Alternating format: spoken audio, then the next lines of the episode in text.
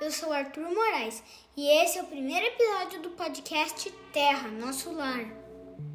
Vocês já se perguntaram por que existe o dia e a noite?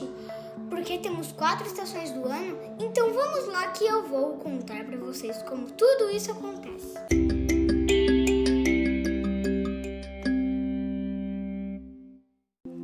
Vocês sabiam que o planeta Terra é o terceiro dos oito planetas que orbitam o Sol?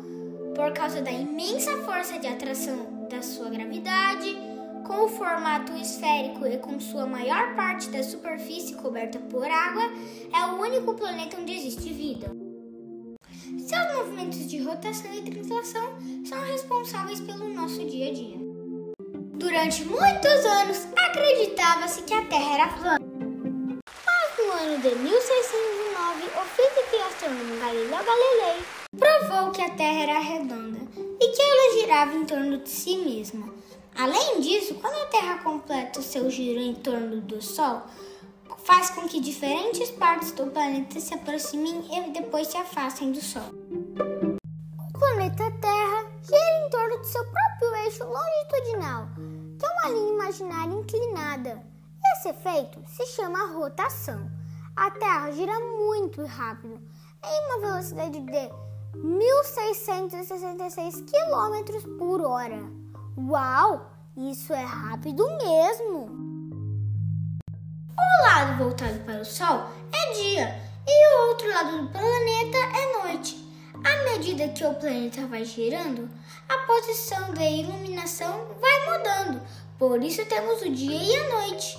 Nosso planeta leva em torno de vinte e quatro horas para dar uma volta completa, ou seja, um dia.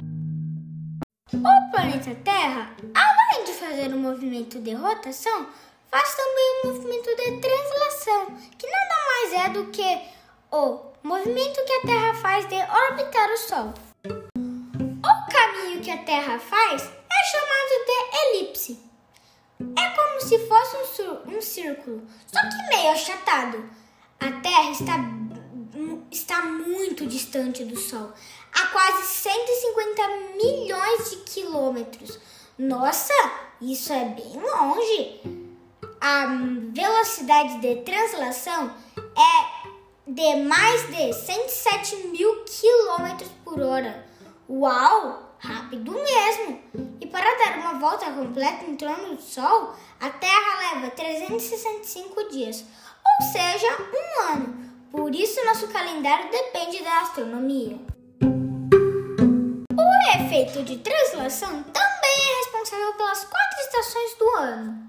Existe outra linha imaginária, chamada linha do Equador. Ela também é inclinada e divide a Terra em duas partes, chamadas de hemisférios. Na parte de cima do Equador fica o hemisfério norte e na parte de baixo do Equador fica o hemisfério sul. Como existe uma pequena inclinação da Terra, o tempo que o Sol ilumina algumas partes do planeta pode variar. Em determinado período do ano, o hemisfério norte é iluminado durante mais tempo do que o hemisfério sul. Nesse período é verão no norte e inverno no sul. A Terra continua girando ao redor do Sol e a quantidade de iluminação se equilibrou, tanto no norte quanto no sul. Sendo assim, é outono no norte e primavera no sul. A translação continua. E agora o hemisfério mais iluminado é o sul. Então é inverno no hemisfério norte e verão no hemisfério sul. E a quantidade de iluminação volta a se equilibrar. É outono no hemisfério norte e primavera no hemisfério sul.